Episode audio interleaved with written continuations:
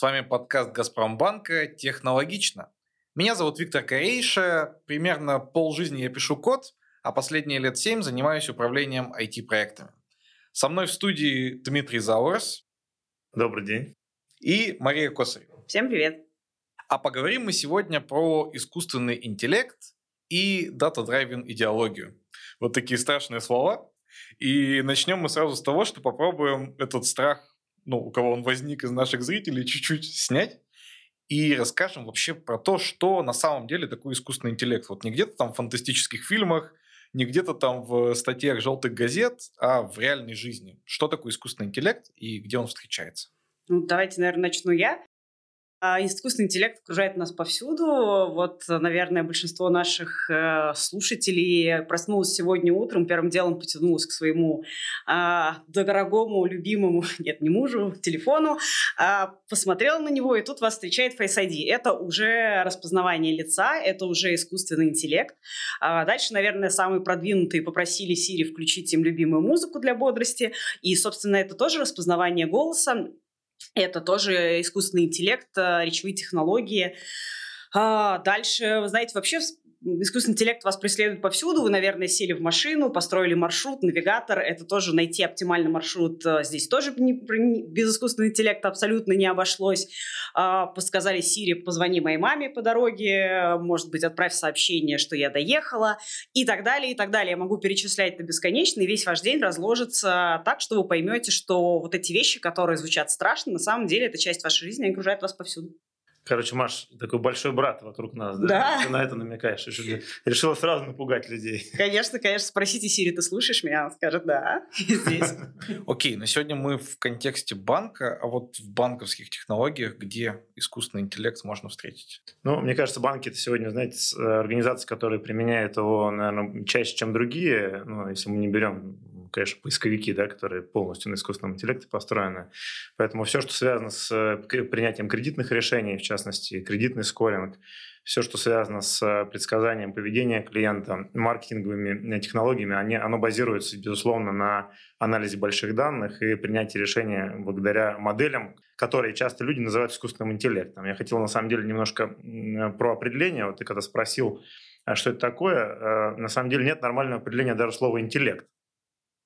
Потому что, такое интеллект, э, многие не понимают, как он работает. Это некое агрегированный такой, такой термин. А когда мы говорим про искусственный интеллект, мы пытаемся переложить технологии на а, то, как устроен человеческий мозг, то, как он работает. И получается вообще какая-то абракадабра, потому что а, люди делятся в основном своем на две категории. Те, кто считает искусственный интеллект магией, и те, кто считает искусственный интеллект пиаром. Вот. А, а на самом деле это что-то посередине, потому что очень важно относиться к нему как к технологии и инструменту, да, и тогда становится немножко попроще. В магии пиара находится математика, видимо. Да, да. То, что, то, что раньше называлось мат-моделированием, сейчас называется искусственным интеллектом. Да, да, да. Потому что когда я начинала этим заниматься, я занималась скорингом. И там были только математики, и никто не понимал, все думали, что это какая-то определенная штука, которой занимаются очень умные ребята. А сейчас этим занимаются прежнего очень умные ребята, но, по крайней мере, это интересует гораздо большее количество людей, и этим занимаются уже и программисты, и математики, и физики подтягиваются. Ну, в общем, все. И многие мои коллеги, которые когда интересовались, проходят курсы, и всех это очень интересует и все хотят к этому прикоснуться. Ну, это интересный феномен, как пиар влияет на как бы, привлекательность каких-то, какой-то деятельности. Потому что когда ты говоришь про мат-модели, линейную алгебру э, и уравнение регрессии, это никому не интересно. Когда про искусственный интеллект, э, что там... Да, да, да, нейросети, еще что-то. Да, да, дривен, да, типа круто, вот надо позаниматься этим. Да, это такой, вот тебе учебник. Да, да. Вперед. Мне кажется, надо чуть-чуть глубже копнуть и все-таки попытаться объяснить в двух словах. Вот есть математика, есть скоринг, который мы сейчас упомянули, а есть там какой-нибудь Face ID. И такое ощущение, что это вообще из разных миров. Что все-таки общего-то? Где вот сам вот этот искусственный интеллект находится? Общее — это данные а для всего, что... Для того, чтобы разработать любую модель, неважно, Face ID, это Siri, это скоринг, который применяется при принятии кредитного решения, или это, может быть, контекстная реклама, это все а, общее для них — это пул данных, на которых обучается модель, и дальше это прогноз, который она выдает. То есть если мы говорим про контекстную рекламу, ну или вот, например, персонализированное предложение в рамках банка, которое мы выдаем, мы обучаемся на пуле клиентов а, и берем определенных клиентов, смотрим, что они выбирали, что они предпочитали, на что они больше соглашались, кликали на какие они ссылочки, и на основании этого обучаем модель, которая в будущем предскажет, что вот этот Вася, он относится к пулу вот таких ребят, и значит, ему нужно продать то же самое, что и этим ребятам. То же самое абсолютно. Возьмем Face ID, вроде бы совсем другое. Но что просит вас сделать ваш телефон? Он говорит, поверни голову, посмотри туда-сюда, поворачивайся. Он учится на тебе, и в будущем ты стареешь, не очень хорошо выглядишь. Хорошо очень выглядишь лучше, чем обычно, но родная всегда узнает тебя, потому что она обучилась, и дальше, независимо от того, как ты меняешься, она уже делает прогноз, как ты будешь выглядеть дальше. Ну, это же по-моему, в прошлом году взорвала интернет э, программа, которая предсказывала... Ну, посмотри на себя в старости, я не стал. Вот, но многие смотрели. Это ужасная вещь. Да? Посмотрели эту вещь? Я точно теперь не буду. И как вот Я скинул маме, я скинул своей маме, она сказала, никогда мне больше это не скидывай. Сынок. Ну, в общем, да. А, в общем, опять же, повторяя, повторяясь, отвечая на этот вопрос, общее объединяет все это. Это данные, которые, на которых учится модель, и дальше она на основании математики, на основании а, моего любимого правила «погода завтра будет такая же, как она была вчера», она учится и дает прогноз. Ну, я бы, наверное, добавил, потому что э, очень э, непонятно людям в основном, как бы, а что такое учится да, потому что как взять данные и сделать на базе этого какие-то выводы. Вот э, по поводу учиться, да, все модели делятся, ну, разные. Есть, есть обучение с учителем, есть обучение без учителя, да, есть кластеризация, есть раз, много разных подвидов как бы, технологий искусственного интеллекта, если это можно сказать, или машинного обучения. Так вот, модель учится, она сверяет э, те целевые данные, например, вернет кредит человек или не вернет, с теми фактическими данными, э, которые уже накопились в истории. Она смотрит, сколько, какой у него возраст, какой у него доход, как бы какие другие э, параметры, возвращал ли он кредиты, и, соответственно, делает это много-много раз для того, чтобы понять, а, как э, сопоставить те данные, по которым еще нет предсказания, с теми данными, по которым уже есть, и найти так называемую ошибку. И вот чем меньше ошибка, тем лучше работает модель. Соответственно, по сути, модель э, находит некую формулу универсальную, которая позволяет сделать вывод на базе ну, большого количества данных. И это и есть обучение. Звучит так, как будто это вот тот самый большой брат, который за нами следит. Потому что нужно все про всех знать с какой-то там специальной папочкой ходить, да, и все узнавать. Откуда эти данные вообще берутся? А, как правило, все компании а, берут с вас согласие на сбор этой информации. А, кто-то, кто больше боится закона, берет их в явном виде. То есть, например, Газпромбанк, прежде чем а, принять кредитное решение, всегда собирает именно прям в явном виде. Мы запросим ваши данные мобильных операторов, мы запросим ваши данные у кредитных бюро, и нужно поставить галочку. Есть более хитрые компании, например, компания Apple. Она вываливает вам при новом обновлении огромную там кучу листов, и вы можете, можете их прочитать, переходя по разным ссылкам компании Apple, вы можете их все пролистать, а, а можете просто нажать... Но больш... не принять не можете. Да, да, да. Но можете нажать огроменную кнопищу «Принять». Вот, и вы наконец-то уже снова серфить в интернете и отвечать в мессенджер. Поэтому нажимайте быстрее кнопку «Принять», и а Apple в это время от вас получает там вашу геолокацию, а, там ваш анализ ваших сообщений и так далее, и так далее. Конечно, в некоторых случаях я там не буду совсем уж грешить на компанию Apple, они в явном виде вас спрашивают об этом, но основное, что нужно знать, они получают вот э, в этой вот э, большой многолистной инструкции о том, что, что с вас будут брать. И эти данные собираются с человека, с его мобильного устройства, собираются с э, ссылок, которые он получает в с контактов. Например, некоторые банки когда вы устанавливаете себе мобильное приложение банка, а, они спрашивают, э, хотите переводить? Вот вы переводите маме, например, э, перевести деньги маме. Для того, чтобы перевести деньги маме, мобильное приложение должно подсосать вашу телефонную книгу в себя. И, соответственно, если вы хотите переводить деньги маме, а не каждый раз вбивать ее номер телефона, то вы даете банку согласие пользоваться вашей телефонной книгой. И, ну, или можете не делать этого. Ну, чаще всего все делают. И на основании этого, например, банк может строить э, связь э, графа, вас с вашей мамой связать. Хотя мы, по идее, не должны были об этом знать, но мы об этом знаем. Мы знаем, например, связаны ли вы с каким-то мошенником, звоните ли вы каким-то нехорошим людям, которые находятся в черных списках. Или, наоборот, сделаем предложение, опять же, там, вашей маме, супруге, лучшему другу, потому что мы знаем, что вы хороший, надежный заемщик, и, соответственно, им тоже мы можем доверять, потому что мы видим, что вы часто переводите деньги. Ну, если вы что, переведете еще, чтобы он кредит у нас закрыл. Последнее, чтобы я все-таки про данные уточнил, для того, чтобы наши зрители лучше понимали, что вот э, э данные это гораздо больше, чем там номер моей кредитной карточки и, и CVV-код и номер паспорта. Это что-то вот более объемное. Конечно, это ваше поведение. А для примера, вот, э, чтобы немножко было чуть интереснее, абстрагируясь от э, банковской технологии, там, чуть в сторону. Например, недавно университет э, Торонто создал, выпустил свою, ну, назовем искусственный интеллект, свою нейронную сеть, которая не просто, вот, ну, многие, кто уже слышали про то, что нейронная сеть играет в шахматы, ну, там, искусственный интеллект, набирал человек, 50, но они выпустили нейронную сеть, которая по стилю игры узнает шахматиста. А, то есть она может а, с очень высокой точностью сказать, это и неважно, какой это шахматист, э, супергроссмейстер или тот, который играет очень мало. Это они обучили ее на какой-то платформе, где много кто э, играет в шахматы онлайн на, на основании ее, и она может, во-первых, узнать тебя, а во-вторых, она может предсказать твой следующий ход. А, и, собственно, это вот то, что надо знать про данные. Нам не нужно знать ваш номер кредитной карты или, опять же, номер телефона мамы, мы просто должны хорошо изучить ваше поведение. Если вы наш клиент, мы должны хорошо изучить вас, а, что вы любите покупать, э, что вы предпочитаете, где вы бываете, если вы нам дали согласие там, на геолокацию, где вам удобнее обслуживаться, в каком офисе. Это позволяет а, банку сделать вам а, более точечное, хорошее предложение именно в тот самый момент, когда вам оно действительно нужно. То есть прям вот так грубо иметь данные, там, читать вашу переписку, смотреть ваш номер карты, это не нужно. Мы должны просто хорошо знать вас э, как человека.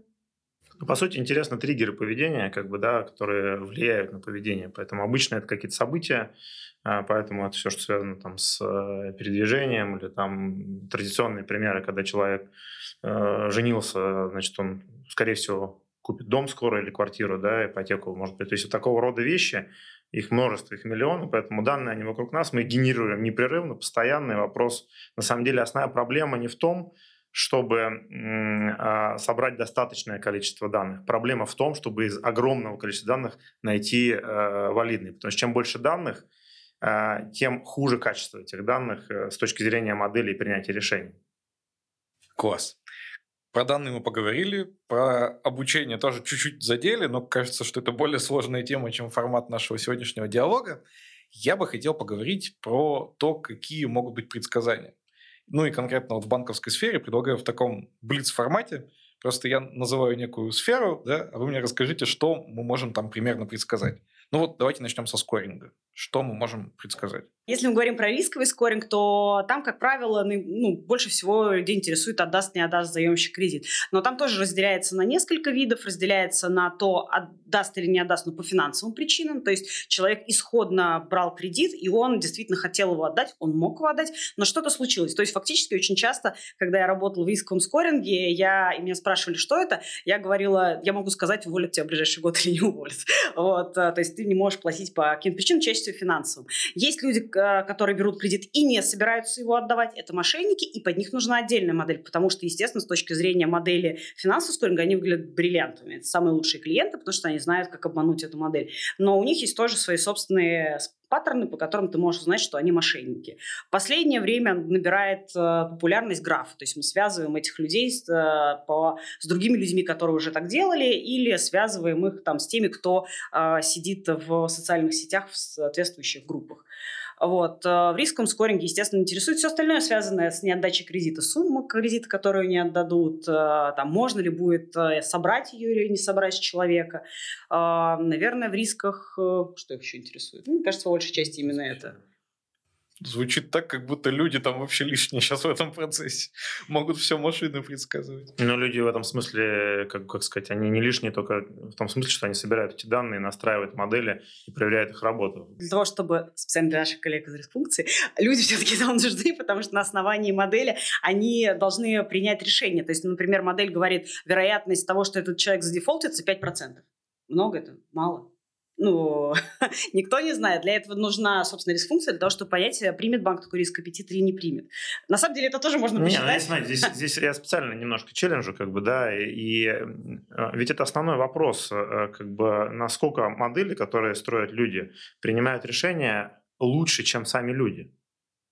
И я сейчас скажу очень непопулярную вещь как бы для, как сказать, всех руководителей, в том числе нас с Машей, да, что э, как бы, если мы говорим про стратегические решения, то действительно э, человек базируется в основном как бы на опыте, на каких-то интуитивных надо вещах и строит сложные нелинейные как бы прогнозы, позволяя, что позволяет на выиграть. Хотя Го, который является стратегической игрой, да, ну, понятно, что человек в Го проиграл искусственному интеллекту. То есть э, даже в стратегических некоторых задачах типа Го э, машина работает лучше. Но если мы возвращаемся к обычным вещам, когда человек принимает решение относительно того, вернет кредит человек или не вернет, то вот вероятность, что он будет лучше э, машины, она уже практически стремится к нулю. То есть вот он, он будет либо так же примерно как бы это делать, либо с высокой вероятностью как бы хуже.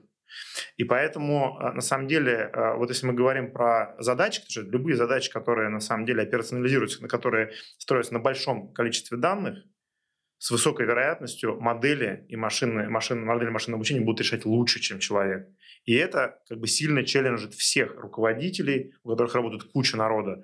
Сам народ, который занимается решением задач, которые, ну, там, так или иначе мигрируют как бы в, в сторону автоматического или роботизации, или автоматизации. Но этот э, челлендж, он как бы неплохой, потому что это и заставляет организацию меняться. Поэтому я не вижу здесь ничего страшного, что как бы сегодня были как бы одни виды специализаторов, они перепрофилировались, начали что-то другое решать. Просто ну, невозможно, э, и не, нет смысла решать простые задачи, как бы, э, которые может решить алгоритм, да, эффективнее, чем ну, решать их вручную, так скажем. Поэтому можно вырезать это будет, но как это... Наоборот, мнение, повесим на флаг. У меня останется такое. Класс. Не очень блицево получилось, но мне очень хочется продолжить. А, в HR. Как в HR? Что, что можно сказать? А, знаете, это у нас один из э, самых, мне кажется, амбициозных проектов наших, который пока с точки зрения как машин ленинга выглядит как пилот, но тем не менее э, э, все то же самое. В HR, ну, вообще, если мы говорим про HR, наверное, лучше говорить про а, эффективность работы персонала ну, или людей на, на разных функциях. Поэтому а, э, э, целевой задачей э, как бы является, как поднять эту эффективность. Соответственно, там, где эта эффективность меряется цифрами, например, количество продаж на человека, или в единицу времени, или как бы как, какая-то измеримая любая метрика, а, а, ты уже можешь ее как бы максимизировать или минимизировать в зависимости от направления. Да? Соответственно, по большому счету дальше ты должен понять, а, а почему человек один работает хорошо, а другой, например, хуже или, или как бы лучше, да, или плохо. А, и понять, как, в каких условиях он работает, соответственно, собрать кучу данных вокруг, а, относительно этих условий, например, как бы в каком коллективе он работает, с кем он коммуницирует, с кем он как бы там условно решает вопросы, какие, какая у него, какие у него социобиографические данные, э, в каких организациях он до этого работал, где он учился, не знаю, что он любит так далее. То есть относительно человека, как мы до этого уже поговорили, куча данных есть, и поэтому основная наша гипотеза, что э, можно создать модели, которые существенно позволяют повысить эффективность деятельности человека, если поместить человека в правильный контекст, создать для него условия э, и, по большому счету, все время как бы смотреть э, э, на то, а, а какие условия влияют лучше на результат, а это невозможно сделать вручную. Вот когда у вас работает 20 тысяч человек, или пусть даже 2 тысячи человек в одной функции, например, в operations или на фронте, или в том же колл-центре, или в андеррайтинге, или где-то, да, они все равно по-разному чуть работают. И вот э, если нам удастся создать модели, которые позволяют поместить как бы правильных людей в правильное место, создать для них условия и повысить их эффективность, то тогда, конечно, это, будут ну, просто прорывные вещи с точки зрения HR и управления персоналом.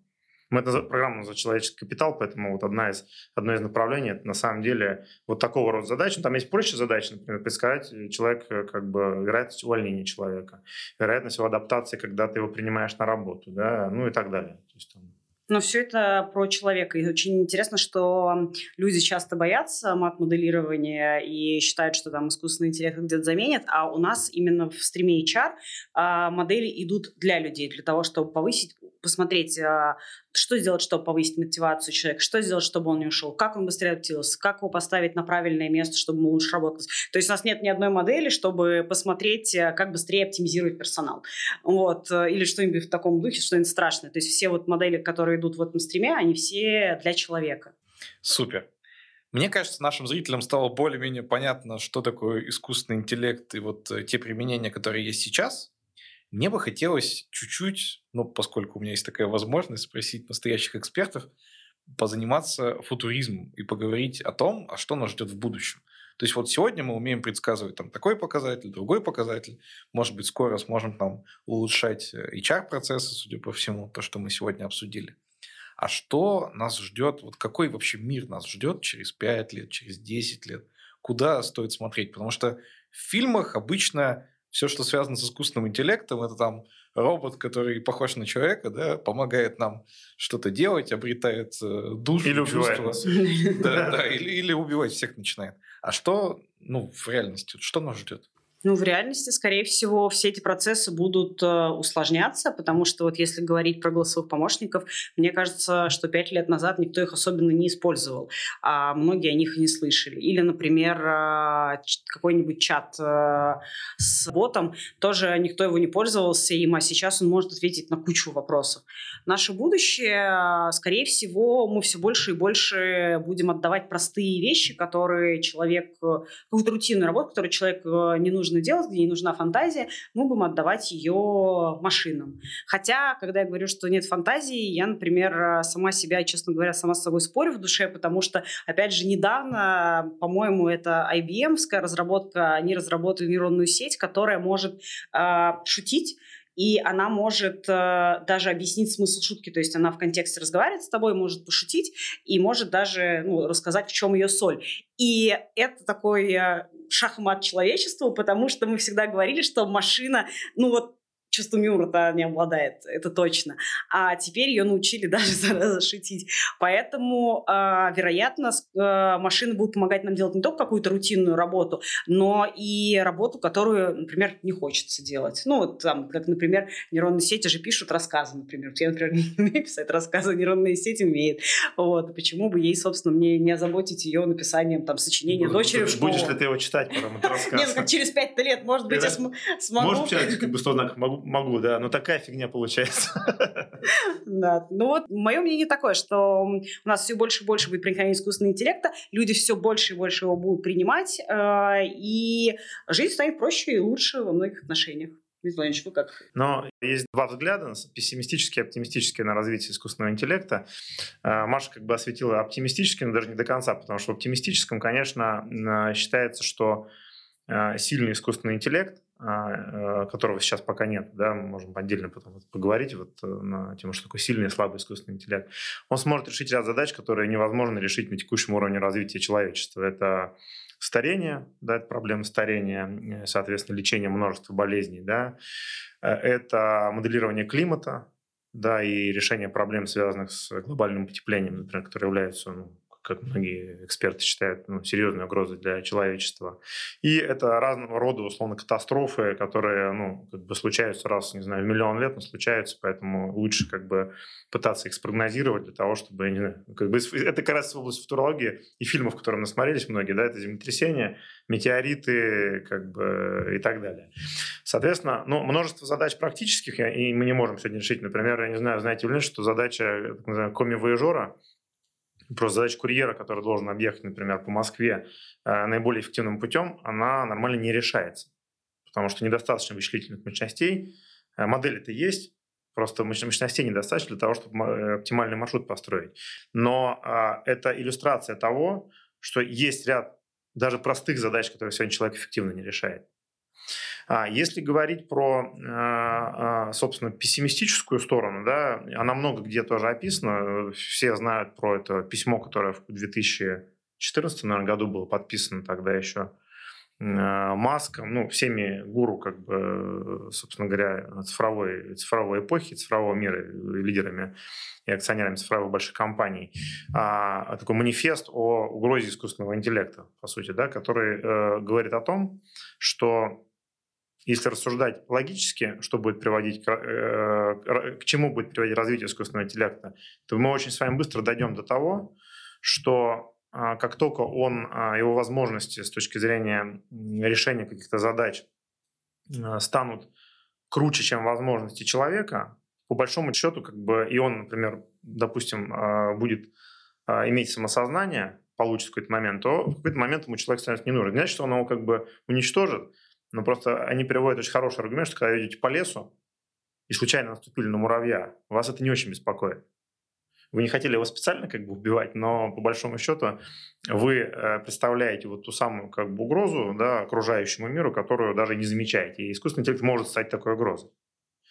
А, ну, очень хорошие вот на этот счет ну, фильмы сняты, да, ну, один из них самых известных «Терминатор», да, в котором, собственно говоря, как бы все сводится к тому, что искусственному интеллекту нужна энергия, а энергия – это то, что нужно человеку тоже. Поэтому вот как бы борьба за, за энергию в конечном итоге может привести к каким-то вещам. Но, э, знаете, вот мне больше всего, наверное, нравится в этом смысле теория Курцвелла, которая в каком, не знаю, в 2005 или в каком году ты главный футуролог, такая должность была в Гугле главный футуролог. Вот. Эм, не знаю, кстати, что он сейчас делает, но работает ли он там или нет. Но он очень прикольно э, сделал там страниц на 10 прогноз развития искусственного интеллекта и ввел такой термин, ну, ввели до него, но он его как бы очень хорошо обосновал, технологическая сингулярность. Когда говорится, что э, технологии как бы, ну, на самом деле будут совершенствоваться сначала человеком, а потом будут сам, самосовершенствоваться до того момента, когда они, собственно, не, не дойдут до точки сингулярности, то есть такой как бы, бесконечного как бы, саморазвития, в котором, по большому счету, либо технологии одни останутся, либо человек просто перейдет в матрицу и все. Он, а, это супер, я рекомендую, кто не читал, читать как бы вот этот вот прогноз Курцева, он, он реально очень крутой, но он, вот, а, он написал его давно, и там есть много вех, которые пока не выполняются. То есть, например, то, что было в 2025 году, и там, в 2020, в 2025, ну, в 2025 этого не будет, в 2020 это уже не, этого уже не было. Поэтому э, тут, э, как бы, мне кажется, основной здесь э, очень важный поинт в том, что на самом деле а, а, а, узкое горло для искусственного интеллекта – это вычислительные возможности. То есть даже как бы самые, ну, как я пример привел, самые такие казалось бы, бытово, бытово простые модели, как э, задача оптимизации маршрута, она требует огромного вычислительных мощностей, которых сегодня как бы ну, просто экономически неэффективно применять. Я уж не говорю о таких задачах, как, например, моделирование материалов или сканирование генома человека как бы с точки зрения цифровизации и быстрого ну, как бы его адаптации к чему-то. То есть, на, на, или, или, например, моделирование э, молекулы как бы нового материала да невозможно сделать просто. То есть без квантового компьютера сделать невозможно, потому что мы возьмем все компьютеры, и их не хватит мощностей для того, чтобы посчитать, не знаю, взаимодействие одной сложной молекулы, одной. Я уж не говорю про какую-то более сложную штуку. Так что, как бы, пока у человечества есть э, шанс, шанс подумать и поработать в этом направлении. Но за счет искусственного интеллекта скажу, что пока от искусственного интеллекта только добров. Никаких вот именно этих вот э, напряженных моментов, ну, что им вот, киберугрозы, вот нас... киберугрозы, я считаю, что сейчас на самом деле, ну, как бы все, что связано с мошенничеством, Но киберугрозами. искусственный интеллект. Не, но человек его использует, в том числе для, для таких задач, да, поэтому всегда любая технология обоюдно инструмент и возможность, и, с другой стороны, опасность и угроза, да, или как бы оружие. Но это опять же к вопросу, чтобы технологии должны находиться в правильных руках, а не сами технологии вредны. То есть это же... Ну да, ну вот искусственный интеллект это та технология, которая считается, что сама по себе может стать без да, человека в какой-то момент, какой момент вредной. Сложно да. предположить, что будет так, но тем не менее такие, как бы даже большие-большие гуру как бы об этом говорят. Ну, Маск вот переживает, что мы можем муравьем стать, я думаю, вдруг мы кошечками станем у искусственного интеллекта. Почему нет? Вы заботитесь о нас. Мне страшно стало однозначно, но кажется, что переживать о том, э, попадем ли мы в мир Терминатора, пока рановато и не совсем понятно, когда это произойдет. Но есть вещи, о которых э, даже вот люди, которые хорошо знакомы с тем, как все это работает, действительно переживают. Как правило, это связано с тем, что в каких-то отраслях искусственный интеллект просто заменит людей, соответственно, люди будут не нужны, ну и у нас там э, дальше безработица, экономические сложности, ну, масштабные, потому что ни в одном каком-то отделе одного человека не нужно, а половина там всех людей не нужна. Вот насколько это реалистично и стоит ли этого бояться? Ну, я здесь скажу, что этот страх реально есть у людей. Я даже вам скажу, а, я наткнулась в интернете на частушку про это. Я как бы... Акустика не позволяет здесь раскрыть свою ширину моего голоса, поэтому я просто вам ее прочитаю. А, она звучала так. «А, «Раз работу я искал, только обогнали и с искусственной башкой там кого-то взяли». То есть на уровне... А частушки — это же отражение именно вот, ну, мнения народа. То есть это люди явно не сидел человек из банка и придумывал ее, или data scientist. То есть это обыкновенный человек, который себе представляет именно так работу, что вот он сегодня выполнял ее, а завтра кто-то с искусственной башкой ее за него делает. Да, часть работы перейдет машине, но люди должны смотреть на это как на потенциал, не как на то, что искусственный интеллект крадет их работу. До конца он ее никогда не украдет. Не, ну здесь, знаете, это же как бы известная тема, что еще с лудитов начинается, да, что заменят на фабриках рабочих, поэтому все крушили как бы эти, значит, маши, станки.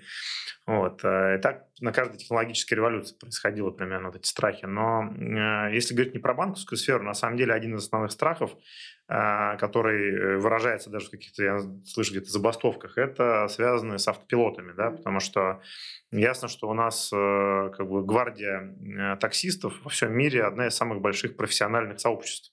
Ну, я имею в виду вот, с точки зрения профессии как таковой, да. То есть, не знаю, пол, полмиллиарда человек просто ездит, ну, как бы за рулем и водит. в целом э, технология подошла настолько близко, как бы, что вот это все встало под угрозу действительно, да. И вот э, безусловно, то, о чем сейчас Маша говорила, это скорее как бы эволюционное развитие, которое будет постепенно Э, снижать э, задействование людей в таких, э, ну, как бы операционных вещах, как, вот, например, обработка информации, документов каких-то, принять каких-то таких стандартизированных решений, да, вот там будет постепенная и это не будет никакой драмы, потому что люди будут переквалифицироваться, как бы, скорее всего, это будет, наоборот, способствовать развитию и повышению эффективности деятельности людей и организаций. А вот есть революционные вещи, потому что автопилот – это революционная вещь. А, и а, как бы когда у тебя под э, э, риск встанет, не знаю, миллионы, сотни миллионов людей, тогда, ну, как бы это начнет серьезно регулироваться, потому что реально, мы не знаю, это же были э, россказни эти еще вот в, в Европе в 2014 году, что мы сейчас введем как этот пожизненную, ну, типа пенсии, но на самом деле Безусловно, людям, которые... Доход. Да, да, да, вот как вы, правильно сказали. Без, Безусловно, вообще. Да, да, то есть вот который а, люди будут получать, потому что они, видите ли, не могут где-то устроиться, потому что как бы их заменила, например, как бы технология какая-то. И это вот движение туда, да, то есть и так, такие мысли есть, и на самом деле вопрос, где источник денег взять, но э, вот есть опасения, что будут достаточно серьезные прорывы, и в автопилотировании прорыв он уже есть. То есть как бы осталось много там регуляторных и этических вещей, а, но как только они будут решены, рано или поздно они будут решены, это возникнет вопрос, как бы, что делать вот с огромным количеством людей, которые, например, э, выполняли ту или иную функцию. Окей. А, предлагаю тогда возвращаться чуть ближе к банку. И, насколько я понял из нашего сегодняшнего диалога, вот этот поезд искусственного интеллекта, он едет вперед, его не остановить. И будущее, надеюсь, что светлое, оно так или иначе наступит. А где в этом поезде э, место Газпромбанка сейчас? Э, сложно как бы судить относительно, наверное, конкурентов. Я уже сказал, что банки – это действительно организации, которые, слава богу, вынуждены развивать эти технологии были, и на самом деле их сейчас развивают активно. То есть все крупные банки, безусловно, имеют подразделения, э, которые занимаются моделированием, которые ну, просто не экспериментами занимаются да, и какими-то исследованиями, да, а именно занимаются этим как бизнесом. Потому что без а, технологии машинного обучения, искусственного интеллекта невозможно кредитование, поэтому, ну вот, как бы не хочешь зарабатывать, не делай искусственный интеллект. Вот. А, и в этом смысле Газпромбанк, а, он на передовой, как и все э, как бы топ не знаю, 10 банков или даже, может быть, топ-20, которые активно занимаются розничным бизнесом, кредитным бизнесом, которые как бы коммуницируют с клиентами, поэтому используют.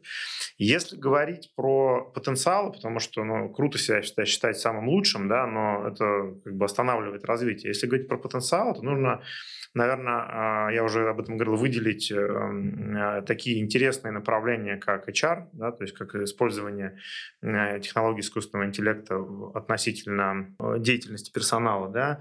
Это, безусловно, все, что связано с поведением клиента, и там огромный потенциал еще есть, потому что есть такое, как бы, вот консультанты любят, любят об этом говорить, есть такое одно из стратегических, например, направлений, как гиперперсонализация.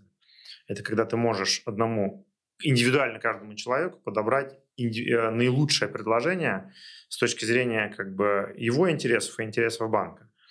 И а, пока это ну, такие концептуальные модели, потому что, конечно, это означает, что у тебя по сути, нет никаких продуктов. У тебя каждый продукт индивидуальный, и он сетапится каждый раз, когда ты с клиентом коммуницируешься в зависимости от его потребностей. И, безусловно, ты должен как бы ну, обработать огромное количество данных в онлайне для того, чтобы такие решения принять. Дмитрий Владимирович, мне кажется, что вы немножко скромничаете, потому что я знаю, что в некоторых моментах прямо Газпромбанк на гребне волны. Я, когда готовился к выпуску, прочитал, что а, он был одним из первых инвесторов в квантовые технологии у нас в стране. У вас потрясающие, мощнейшие data science специалисты. И мне бы очень хотелось, чтобы мы вот прям проговорили, почему э, банку важно э, вкладываться в новые технологии, почему он это делает. Ну, на самом деле, как бы банк вообще исторически инвестировал очень много в отрасли, которые а, как у нас многие коллеги называют, непрофильные, что нам, нам не, всем, не всем нравится слово непрофильный, потому что такое профильное для банка? Если ты как бы видишь э, инвестиционный интерес да, в какой-то отрасли, то, по идее, для тебя это профильное. И поэтому, э, начиная с 2005 года, например, банк э, финансировал тяжелое машиностроение Уралмаш, да, и сейчас мы видим, насколько это успешные предприятия, которые мы поддержали в свое время, просто веря в то, что есть в экономике отрасли, которые ну, созда будут создавать на стратегическом горизонте какие-то ценности.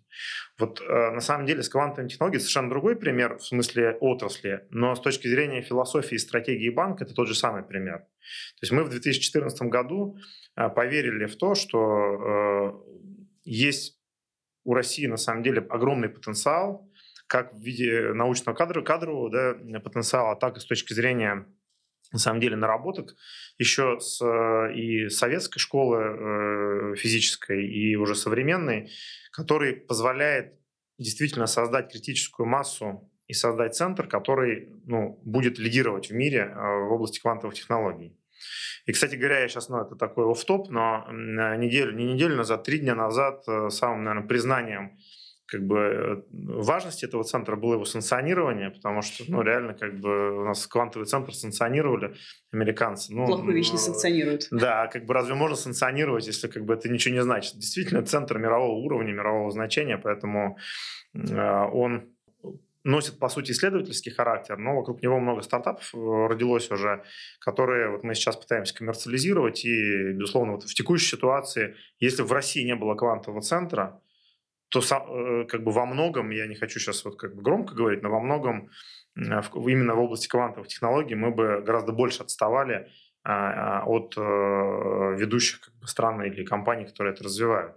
Поэтому банк, он э, в этом смысле миссионерски всегда смотрел, стратегически, и поэтому некоторые вещи коммерчески кажутся на горизонте 3-5 лет бессмысленными, но а, тогда ты через 10, 20 или пусть 30 лет можешь потерять. Естественно, здесь очень сложно вообще сделать прогноз, никакая, никакой искусственный интеллект не поможет э, понять, вообще эта отрасль будет существовать или не будет.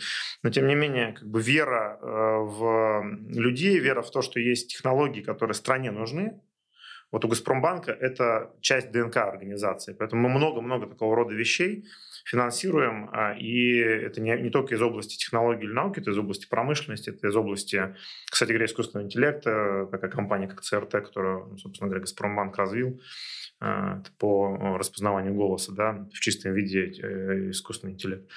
А, благодаря банку, на самом деле, развивались, существовали и будут считать развиваться. Поэтому мы в этом смысле визионеры, мы э, как бы пионеры, мы не боимся Э, поддерживать такого рода предприятия, несмотря на то, что, ну, собственно говоря, может кому-то это казаться в, в каком-то краткосрочном горизонте невыгодным, неэффективным или не приносящим ежесекундную прибыль. Если мы будем говорить, например, про Сбербанк, а, он начал очень давно, то есть э, Сбербанк начал инвестировать а, много лет назад, э, когда все хохотали над ними, там, над новостями, что они заменили юристов там э, нейронной сетью или что у них там стихи пишут нейронные сети. А, банк инвестировал в это много денег. Газпромбанк начал инвестировать в Data Science по-серьезному 2019 да. года. Однако мы уже находимся на том же уровне, что и Сбер. Да, у нас меньше моделистов, да, у нас меньше мощностей, но мы покрываем а, такие же сферы, необходимые для банка, и финансовую сферу, и кредитную сферу, и маркетинг, и предложения, и HR-сферу. То есть я называю еще сферу внутренних бизнес-процессов, потому что, вот, например, наши нейронные сети читают а, новости и подбирают релевантные подборки. Это а, не какая-то конкретная, вот как э, Дмитрий сказал, профильная, профильная задача банка, это упрощение бизнес-процессов. И сейчас мы находимся на том же уровне, на каком находится и ВТБ, и Сбербанк, и Альфа-банк. А, вот эти вот лидеры рынка, которые вроде бы должны делать какой-то космос, но мы делаем те же самые вещи за гораздо более короткий период. То есть мы догнали их, начав с нуля, потому что, ну, признаюсь вам, когда я услышала впервые, что мои знакомые пошли, дата-сайентисты пошли работать в Газпромбанк. Я сказала, что наберись этого, пошли код писать в Газпромбанк. Однако это так быстро выстрелило, Но сама что... уволилась пришла. Что пришлось самой уволиться и прийти. Вот. Ну, действительно, настолько быстро развилась и инфраструктура, и мощности э, железные, и специалисты. И самое главное, мировоззрение заказчиков. То есть, что в этом появилась потребность. Не только рисковики, которые, ну, давайте нам действительно вот эту модель дефолта подгоните центральный Центральный банк требует, надо бы. А все заказчики в этом заинтересованы. То есть на данный момент у нас э, очень большое количество заказчиков, и они не классические, не стандартные. А, и э, когда мы приходим, рассказываем про Data Science, уже редко кто говорит, чего мне сейчас не до этого, слушай, кучу вон, там, отчетов, э, что ты мне расскажешь. Как правило, все интересуются.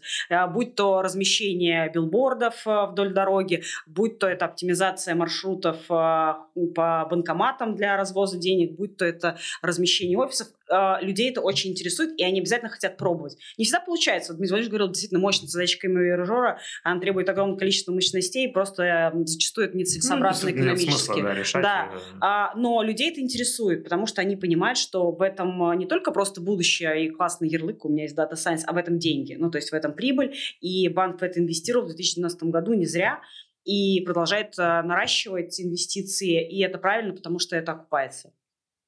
Data Science — это, кажется, более точный термин, чем искусственный интеллект. Тем не менее, э, очень многие, и даже мои знакомые айтишники, для них э, вот эта история про Data Science остается такой немножко магией.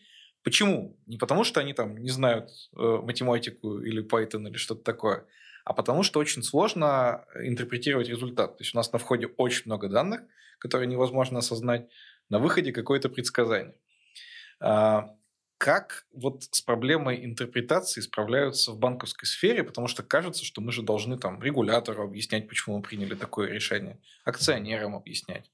Ну, это очень хороший вопрос, потому что реальная интерпретируемость является одним, кстати, на мой взгляд, одним из препятствий развития искусственного интеллекта. Я в этом смысле ну, апологет того, что нужно иногда не бояться того, что некоторые модели, как такие как нейронные сети, не интерпретируемы. То есть вот мы же на машине ездим, да, и 99% э, людей плохо как бы понимают, как перебрать двигатель, как, бы, как он устроен, и поэтому, но тем не менее они понимают, как работает механизм на входе и на выходе, и ездят спокойно на машине да, управляя многими параметрами риска как бы в, в каждую секунду.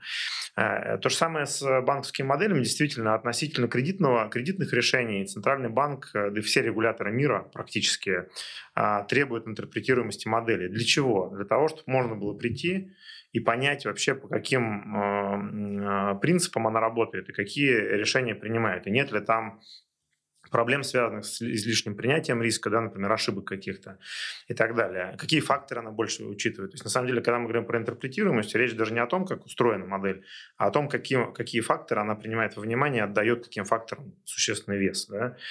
А, так вот, э, это зачастую приводит к тому, что э, все упирается в, так, ну, как сказать, в относительно простые модели, связанные с регрессиями, да, потому что регрессионные модели хорошо интерпретируются, ну, практически полностью позволяют понять, как она как бы разложила все факторы, почему она сегодня приняла такое решение, а завтра такое. В отличие, например, от нейрона, который ты не поймешь, как она сработала, потому что она нашла внутренние закономерности. И вот здесь как раз очень важный поинт в том, что э, раз человек не может найти внутренние закономерности, это не значит, что их не существует. И э, если модель как бы на э, исторических данных, если она как бы протестирована нормально и на каком-то горизонте показывает лучший перформанс, чем регрессия или чем, или чем человек, да, то надо ее брать, несмотря на то, что мы не понимаем, как она работает. Потому что э, э, тем самым как бы мы просто э, иначе мы признаем себе, что мы не хотим такие, как это, как не знаю, как забыл, как люди называются, которые не могут интерпретировать, поэтому не верят, что явление существует. Да, вот, вот мы тем самым как бы говорим, что если я не понимаю, как модель работает, какие у нее там внутри э, паттерны выявляются, поведение клиента или, например, рисков, факторы, то тогда этого не существует. Поэтому будем, пожалуй, жить по-старому. Вот, вот с этим, мне кажется, э, такой подход неверный, он не позволяет развиваться. То есть правильнее пытаться набирать и лучше тестировать эти модели, потом э, как бы э, анализировать ну, на каких-то маленьких сначала выборках, потом чуть побольше масштабировать, но зато повышать большую эффективность. Чем пытаться как бы зажмуриться и сказать, нет, слушайте, раз я не могу понять, как это работает, значит, я не буду это использовать. Но здесь большую роль играет э, для того, чтобы отдаться вот так на воле модели и доверять ей, большую роль играет э, аналитика данных, на которых ты строишь. То есть не зря Data Science – это ученый по данным. То есть это наука да. о данных. Э, Data Scientist – ученый по данным, Data Science – наука о данных. Она наука не о моделях, она наука о данных. И поэтому прежде чем ты разрабатываешь модель на какой-нибудь пуле данных, ты должен очень хорошо провести над ней аналитику, посмотреть, нет ли там каких-то, не взял ли ты какой-то, ну, сам простой возьму выборку, например, если для банковского ты хочешь построить какую-то модель, модель а, классическую и взял период, когда шла промо-акция.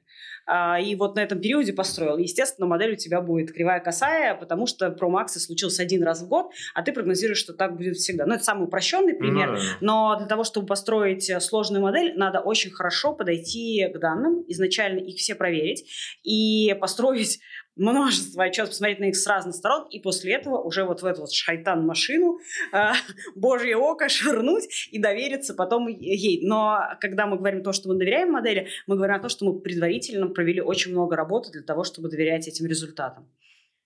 А как можно проверить, что мы не ошиблись? Ну, то есть, может быть, сегодня нам э, модель подсказывает, э, кому выдать кредиты, и у нас все хорошо, а завтра вот что-то у нее там в голове произошло, и она там все перепутала и наоборот все предсказала.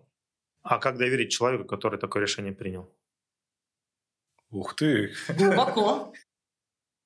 Ну, то есть, как бы, какая разница, приняла это модель решения или человек э, принял решение выдать кредит, а потом, человек, а потом заемщик не вернул этот кредит? Ну что, обычно принято, или что? Обычно как? принято, что человек это там, вот у него есть диплом, который подтверждает, что он там закончил. Но он сегодня мог э, поругаться с женой, прийти в плохом настроении и отказать всем. Я однажды, на самом деле, совсем на заре своей, своей работы сидела в одном подразделении с девушками, которые занимались андеррайтингом. А, и они, они смотрели такие, типа, повар, но не может повар столько зарабатывать, отказать.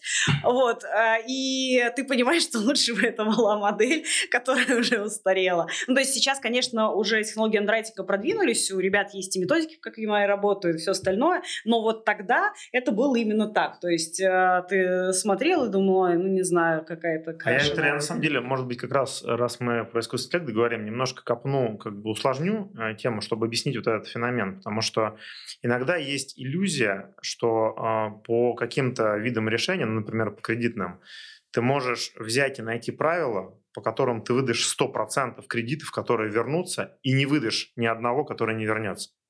Вот это очень важно, вторая, вторая часть. Да? Так вот, сразу хочу расстроить, что практически ни в одной области деятельности таких правил не существует, таких задач не существует.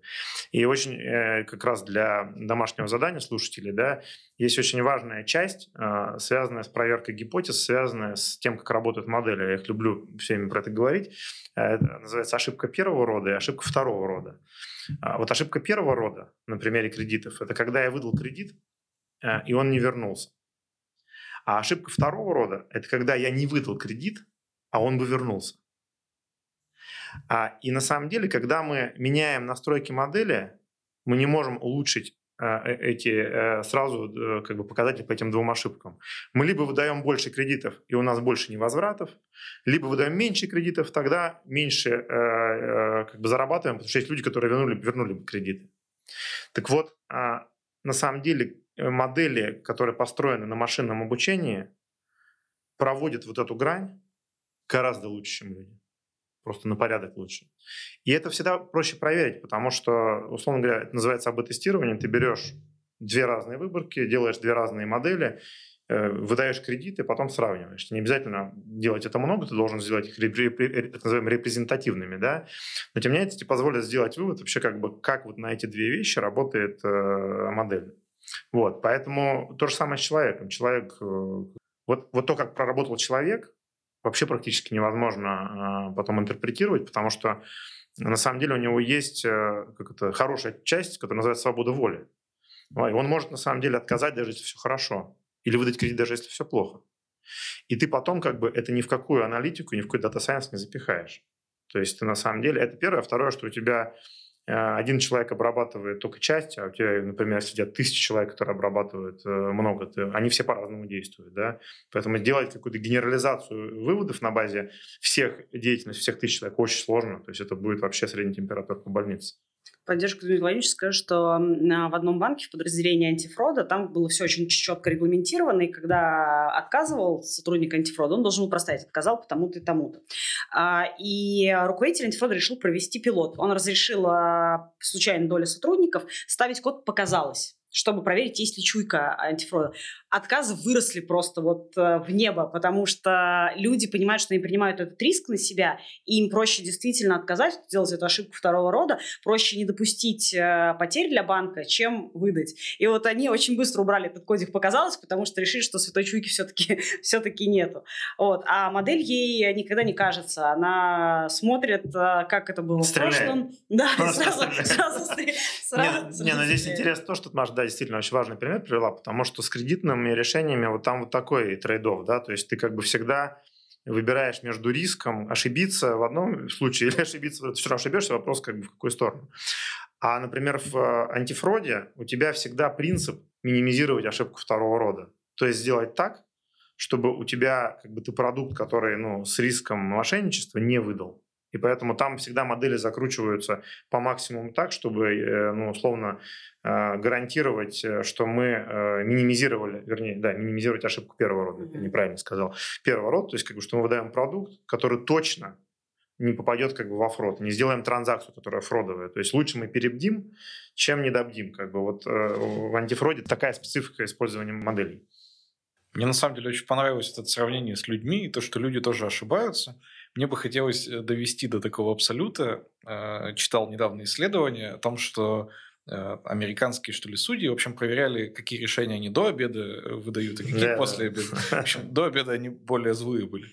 А, а может ли быть вообще теоретически у искусственного интеллекта какая-то подобная ошибка, что он там, не знаю, в какие-то дни более мягко к кому-то относится, чем там в какие-то другие дни. Ну, если ты в модель ввел переменную день. Ну, так-то нет. Конечно, нет, не может быть. И, к слову, модели-то они еще ставятся на мониторинг, поэтому мы всегда проверим, какое у него настроение до обеда и какое после обеда, и скорректируем. Будем Не, ну Маша просто ругает модели, поэтому они так себя не ведут. Да-да-да. Ты забалуешь. Я надеялся, что вовремя кормит. Но... Ничего не поделаешь, я авторитарно.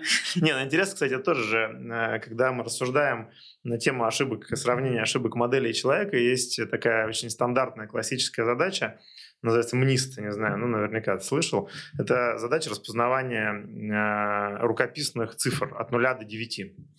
Э, так вот, на, э, как бы, на большой базе, там обычно 10 тысяч, 100 тысяч чисел, написаны разными людьми во всей, со всей планеты, как бы обучаются модели. Эти модели показывают распознаваемость гораздо лучшую, чем люди. Почему? Потому что а люди ведь тоже в распознавании ну, рукописных вещей ошибаются. Да? То есть, когда у тебя написано, не знаю, там единица как четверка, то ты, у тебя 50 на 50 ошибиться. Да? Ты можешь единицу сказать, а может четверка. А на самом деле это может быть и то, и другое. И вот это очень хороший пример того, что даже в простых задачах мы ошибаемся. Мы просто как бы себе списываем это. Ну, подумаешь, ошиблись мы там на одну цифру где-то, да. А считаем, что модель должна как бы работать вот э, лучше. И они действительно такие задачи работают лучше. Поэтому, э, а что уж мы говорим, когда мы говорим про вероятностное событие, которое случится через там три года, когда человек должен ипотеку будет вернуть. Ну, тут, тут уж как бы уповать на то, что можно это сделать так пальцем в небо, как бы, ну, тяжело достаточно. По поводу распознавания интересное исследование. Ну, вот когда компания Vision Lab вышла на рынок, они продают э, биометрию. А, одно из кредитных бюро продает этот сервис, э, когда к тебе приходит клиент, э, его фотографируют всегда и распознают, мошенник он или нет. Так вот, когда они продавали свой сервис, а это было очень давно, они приходили к нам и говорили, типа, вот, ну, фотографии, а покажите, это один человек или две фотографии, это один человек или разные мы сидели, вот куча народу, вроде здраво, здравомыслящего, и мы не угадывали. То есть люди так сильно менялись, или они так сильно специально меняли свою внешность, что там, где люди были э, один и тот же, мы всегда говорили нет, а машина его распознавала. И сейчас вот э, от компании Vision Labs э, многие, Vision Lab, по-моему, просто, э, многие очень используют эту биометрию для того, чтобы выявить мошенника. Когда ты приходишь, тебя фотографируют, такие, а э, куда-то он уже ходил, этот человек, с усами, бородой и более густыми бровями. А, и это позволяет не выдать кредит э, человек, который просто поменял внешность. Окей, про интерпретируемость обсудили. А еще а, одна важная особенность, ну, кажется, которая есть у банка, может быть, вы мне объясните, что это не так, а, то, что у вас есть очень много чувствительных данных и персональных данных. Ну, то есть я бы не очень хотел, чтобы там данные о том, сколько я зарабатываю, куда-то попали, потому что они для меня очень важны. Да, не давай согласие. Ну, все остальное там не важно. Ну, то есть я хочу... Не попадут. Я очень хочу, чтобы тот там кредит, который мне предложили, он был персонализированный. Но, но зарплату не хочу рассказывать. Вот э, используются ли в моделях э, вот такие чувствительные, такие персональные данные? Есть ли с этим какие-то проблемы? Мы обращаемся с ними как банк очень э, аккуратно, потому что, э, ну, потому что много законов, во-первых, а во-вторых, потому что в целом мы все люди и тоже понимаем нашего клиента. А чаще всего э, персональные данные нам клиент предоставляет к ним доступ. Это паспорт, без чего нельзя никаким образом оценить его, не сделать ему персональное предложение, не сделать запрос к ну, вообще бюро.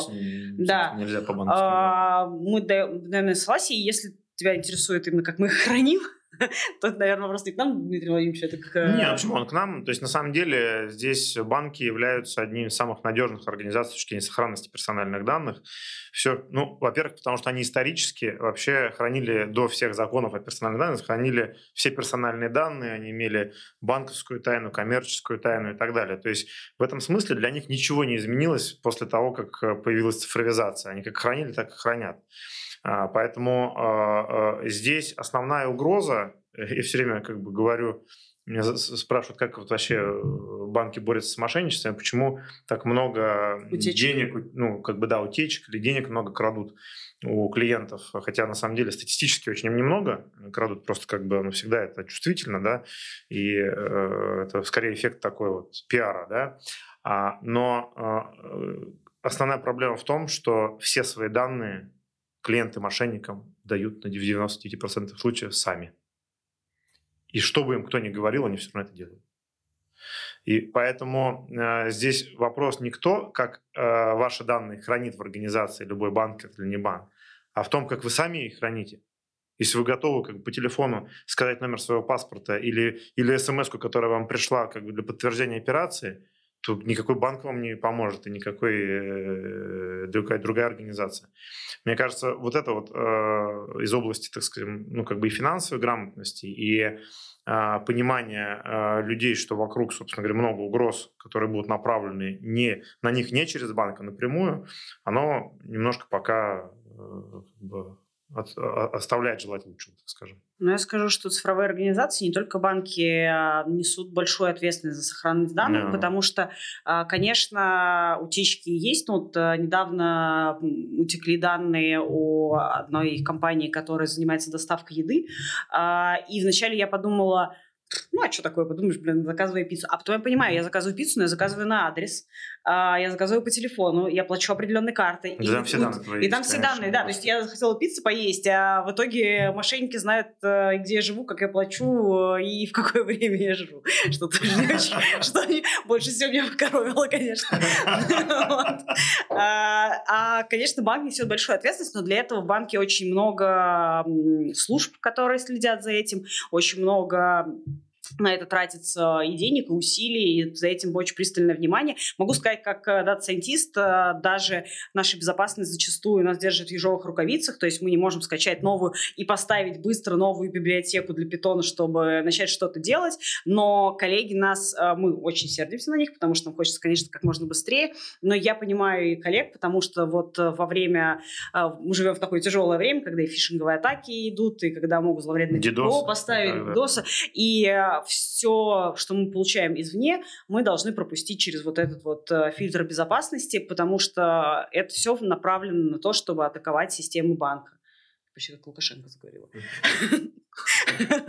Нет, действительно, на самом деле банки просто как бы с точки зрения регулирования, с точки зрения внутренних политик, это супер как бы закрытые организации с точки зрения как оформления согласий на работу с персональными данными. Любой продукт, любая фича, любой баннер как бы в мобильном приложении или в интернете, все это смотрится юристами э, для того, чтобы это было, во-первых, законно, во-вторых, и у нас были права с этими данными работать, во-вторых, э, информационная безопасность для того, чтобы мы нормально их получали, хранили и защищали. Так что здесь, мне кажется, вот э, где-где, а в банках в Газпромбанке беспокоиться об этом точно не стоит. А те, кто непосредственно Data Science занимаются, им же, ну, поскольку им нужны очень большие данные для этих моделей, они имеют э, доступ к вот тем самым чувствительным данным? А, определенная категория, да, то есть люди, которые формируют э, модели для подобных предложений, конечно же, им э, нужно иметь доступ там, к зарплатам клиентов, к транзакциям клиентов, потому что мы анализируем все это. Но если у тебя вопрос, могут ли они скачать себе базу, продать ее на флешке, то нет, это, это программа запрещено, но могут, не знаю, наверное, нафоткать ее. 1500 экранов. Но, естественно, это зависит от доверия команде, и мы не берем людей, фоткающих экран с персональной информацией. Не, ну просто это как бы это политики безопасности. То есть есть люди, которые имеют доступ, ну, например, даже колл-центр, который, казалось бы, э, вот, э, ощущение, наверное, у обычного клиента, у меня даже такое ощущение было долгое время, несмотря на то, что в банке всю жизнь работаю, что колл-центр знает про меня все, и ничего подобного.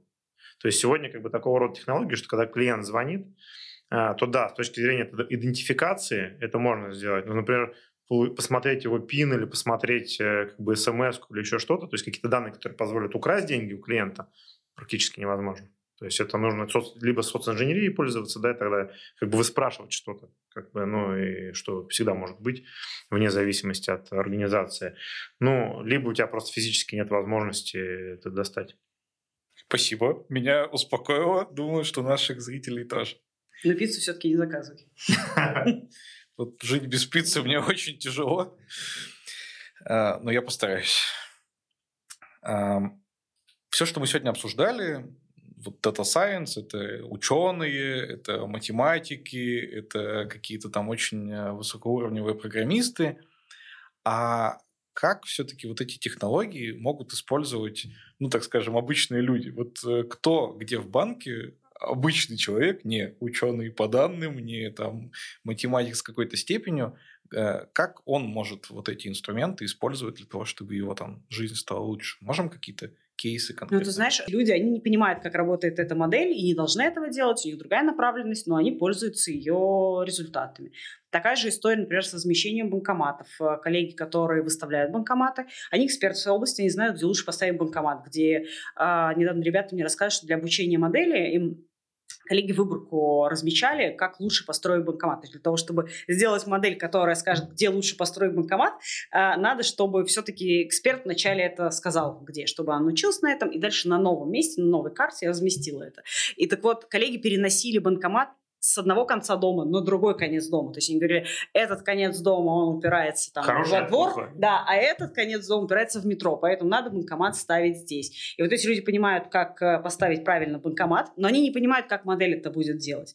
Вот. И, но они пользуются ее результатами, э, и им больше не нужно самим думать, смотреть много там метро, есть ли там кладбище или торговый центр. Вот. Так что мы делаем модели для всех. А какой вот тут путь? Вот люди, которые знают, как поставить банкоматы и не знают о том, что модель может сделать это за них. И есть люди, которые умеют делать модели, но, скорее всего, не думают о том, что есть какая-то проблема с банкоматом. Что существует банкомат. Да, но это э, популяризация. Мы э, проводим этапы, проводим демо. А, их не так сейчас много, то есть мы пока только набираем обороты в этой части. Чаще всего мы просто бегаем по банку с горящими глазами, вдохновенными, и говорим, мы сделаем вам модель. Хотите, мы сделаем вам модель. Но мы надеемся, что после того, как мы проведем серию метапов, э, к нам начнут приходить люди самостоятельно с просьбами как-то облегчить их э, процесс, их э, работу, или, может, наоборот, разнообразить его, внедрив для них модель. Разнообразить веселые картинки с утра. Веселый чат-бот. Привет, Вася. Как день? Не, ну здесь, мне кажется, очень важный момент, действительно, как это ну, не то чтобы просвещение, а просто чтобы люди знали, что такой инструмент существует, что есть экспертиза в банке, которая может, которая не, как бы не кроется, не прячется за этим сложными, заумными названиями дата сайенса и проч, прочими да, вещами, а которые действительно могут э, помочь решить какую-то практическую задачу. Вот, это, вот я убежден, что практически в любой сфере э, деятельности банка э, есть э, ну, то есть в каждой из этих сфер люди понимают, какие задачи нужно решить. То есть вот. И дальше возникает вопрос, что, конечно, они должны, э, как бы, вот, наверное, после сегодняшнего особенно подкаста, да, должны на себя взять и примерить. А вообще есть у меня задачи, которые мне могут коллеги помочь решить, потому что, ну, например, как сказать, мы имеем для этого много данных, и мы понимаем, что не очень оптимальные решения вручную принимаются, и поэтому мы придем, и нам эту экспертизу окажут. То есть здесь очень важно популяризировать это, с одной стороны, с другой стороны, действительно превращать это вот есть такой термин известный, и вот есть DevOps, да, про, вам рассказывали наши коллеги про него, а есть Model Ops, да, это когда ты строишь производственный процесс, э, создания моделей очень быстро, как бы подготовки данных, инфраструктуры, э, создания моделей и в конечном итоге тестирование гипотез, так, чтобы ты не от, э, как бы тебе пришла идея в голову, а ты только через 6 месяцев модель получишь, ты уже забыл и уже махнул рукой, и лучше как бы этим не заниматься. Просто человек набрал. Да, и 100 человек набрал, как бы, которые разбирают э, ну, какие-то ручные, ручные вещи. Да? Соответственно, а, вот наша задача, помимо того, чтобы популяризировать, как бы для нас, вот для Маши, э, это домашнее такое задание, и мы вчера буквально эту концепцию новую обсуждали, новой дата-архитектуры, да, а, а, это сделать так, чтобы внедрение этих идей, проверка гипотез, она была максимально быстро, а это, для этого требуется гигантская инфраструктура, но не гигантская в смысле размера или стоимости, а в смысле сложности ее. То есть на самом деле, чтобы модели быстро внедрялись в жизнь, проверяли гипотезы, нужно много поработать. И вот с одной стороны заказчики и бизнес, и любые потребители должны понимать, какие инструменты существуют и какие задачи они могут решить быстро. А с другой стороны, мы должны как бы создавать промышленную, по сути, среду, в которой э, эти модели живут, существуют, позволяют ну, э, вообще явля- становиться одним из основных инструментов управления бизнесом. Вот когда мы говорим быстро или не быстро, это ну, вот примерно какой порядок от момента, когда мы хотим да. понять, как расставить банкомат, до момента, когда ну, работает у нас какая-то программа, которая это все рассказывает? Ну, сейчас обычно это не только Газпромбанк, э, это ну, обычно всех банков так, от идеи до ее реализации проходит э, порядка двух-трех месяцев. Но здесь надо понимать, что есть приличное время на то, чтобы понять, что же хочет заказчик. Потому что я хочу поставить банкомат формата хорошо, это же просто слова. А как я описывала, коллеги очень много времени дел, э, тратят на разметку, на подготовку данных, и чтобы объяснить data scientist у, что такое хорошо. А, и потом долгое время занимает э, вывод этой модели в промышленную эксплуатацию, чтобы, потому что модель есть, но она есть на компьютере конкретного data scientist а, для того, чтобы она работала четко, без сбоев, мониторилась. И очень важно, чтобы, если на примере кредитного скоринга приходит заявка, чтобы ее обработка шла в секундах, а не соперсайз такой, подождите, еще часок сейчас БКИ запрос пошел. Вот, это то, о чем говорил Дмитрий Владимирович, что почему нужна очень правильно выстроена инфраструктура, и для того, чтобы все, все должно быть продумано. А, все должно работать как часы, и модель, она должна разрабатываться. Она, конечно, не, про, не произойдет чудо и не будет она разрабатываться два дня, потому что есть этап согласования с заказчиком, есть этап подготовки данных, есть этап, э, собственно, оттачивания модели и аналитики, потому что, чтобы довериться этой модели, все равно, как я говорила, нужно провести много аналитики по ней. Но я думаю, что мы можем сократить э, вот эти вот э, ожидания долгожданные модели в пару раз как минимум. Я хочу здесь добавить, как раз, может быть, завершая уже там условно, что на самом деле, э, вот, э, что отличает цифровую организацию или дата-дривен организацию от традиционной, назовем это, организации, то, что она может вот такого рода задачи решать, используя такую инфраструктуру и такого, такие подходы, как э, подходы, связанные с машинным обучением, искусственным интеллектом, с обработкой, онлайн-обработкой или обработкой больших данных, как бы даже не онлайн, но просто в огромных объемах. И поверьте мне, что сегодня в, как бы в стране единицы организаций, которые могут действительно это делать в промышленном масштабе. И поэтому одна из наших стратегических задач, конечно, создать э, условия для этого, создать инфраструктуру для этого. И тогда действительно мы можем считаться э, организацией, которая принимает свои решения, базируясь на ну, такого рода современных технологиях. Да? А, потому что недостаточно купить серверов или нанять дата-сайентистов и Машу даже, да, для того, чтобы сказать, что мы цифровая организация. Очень важно эти вещи как бы внедрить, изменить и использовать их. Наверное, хотелось бы в этом блоке еще один момент уточнить. В первую очередь для наших зрителей. А, допустим, а, кто-то из наших зрителей видит какую-то задачу, и ему кажется, что ее можно решить с помощью а, Data Science.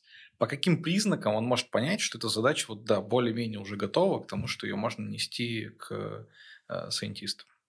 А, ну, во-первых, вначале... Тут зависит от того, какой уровень подготовки у заказчика. То есть э, есть заказчики, которые очень хорошо понимают свою задачу, то есть они приходят и говорят, у меня есть данные, они лежат там-то, там-то, может быть, в разрозненном месте, может быть, они там э, сырые, из них нужно что-то агрегат делать, но я знаю, где лежат эти данные, я хочу получить такой результат. Это один тип заказчика, welcome, вас очень любим. А, есть другие заказчики, которых мы не менее любим, это начинающий заказчик, он просто говорит, у меня есть идея. А, и тогда у нас начинается долгий цикл интервью. А, мы говорим, а вот а, из каких, с какими системами в банке вы работаете. Ну, то есть, либо это там а, фронт-система, может быть, вы там пользуетесь мобильным приложением, может быть, вы данные счет, тут collection система. И наши дата-инженеры начинают смотреть, откуда, из каких систем, куда льются данные. Мы начинаем их собирать, долго учить. Например, опять же, пример коллегами HR. Ну, коллеги HR по своей функциональной своим функциям, ну, не должны смотреть на данные, какой таблички лежит, табличка. А, понятное дело, что это была долгая работа, мы выясняли, какого типа данные есть, как лежат там э, резюме кандидатов, как у нас, где лежат оценки, и наши дата-инженеры по крупицам собирали эти данные, и потом эти данные готовы, и дата-сайентист уже может сказать, можно ли что-то из этих данных получить или нельзя. Поэтому в целом к нам э, могут прийти любые наши коллеги с э, любым степенью проработки вопроса, но надо понимать, что есть такая, такой шанс, что мы не сможем найти достаточно данных. Такое тоже может случиться, но мы не, не сдаемся никогда быстро, поэтому точно попробуем обработать любой запрос. Предлагаю на этом месте сделать драматическую паузу и объявить конкурс. У нас есть традиционный конкурс. А, мы всегда разыгрываем среди наших зрителей э, мерч. Это рюкзак, и в этом рюкзаке еще набор соответствующих разных атрибутов с логотипами Газпромбанка. И конкурс у нас сегодня будет, естественно, исходить из того, что мы с вами обсудили.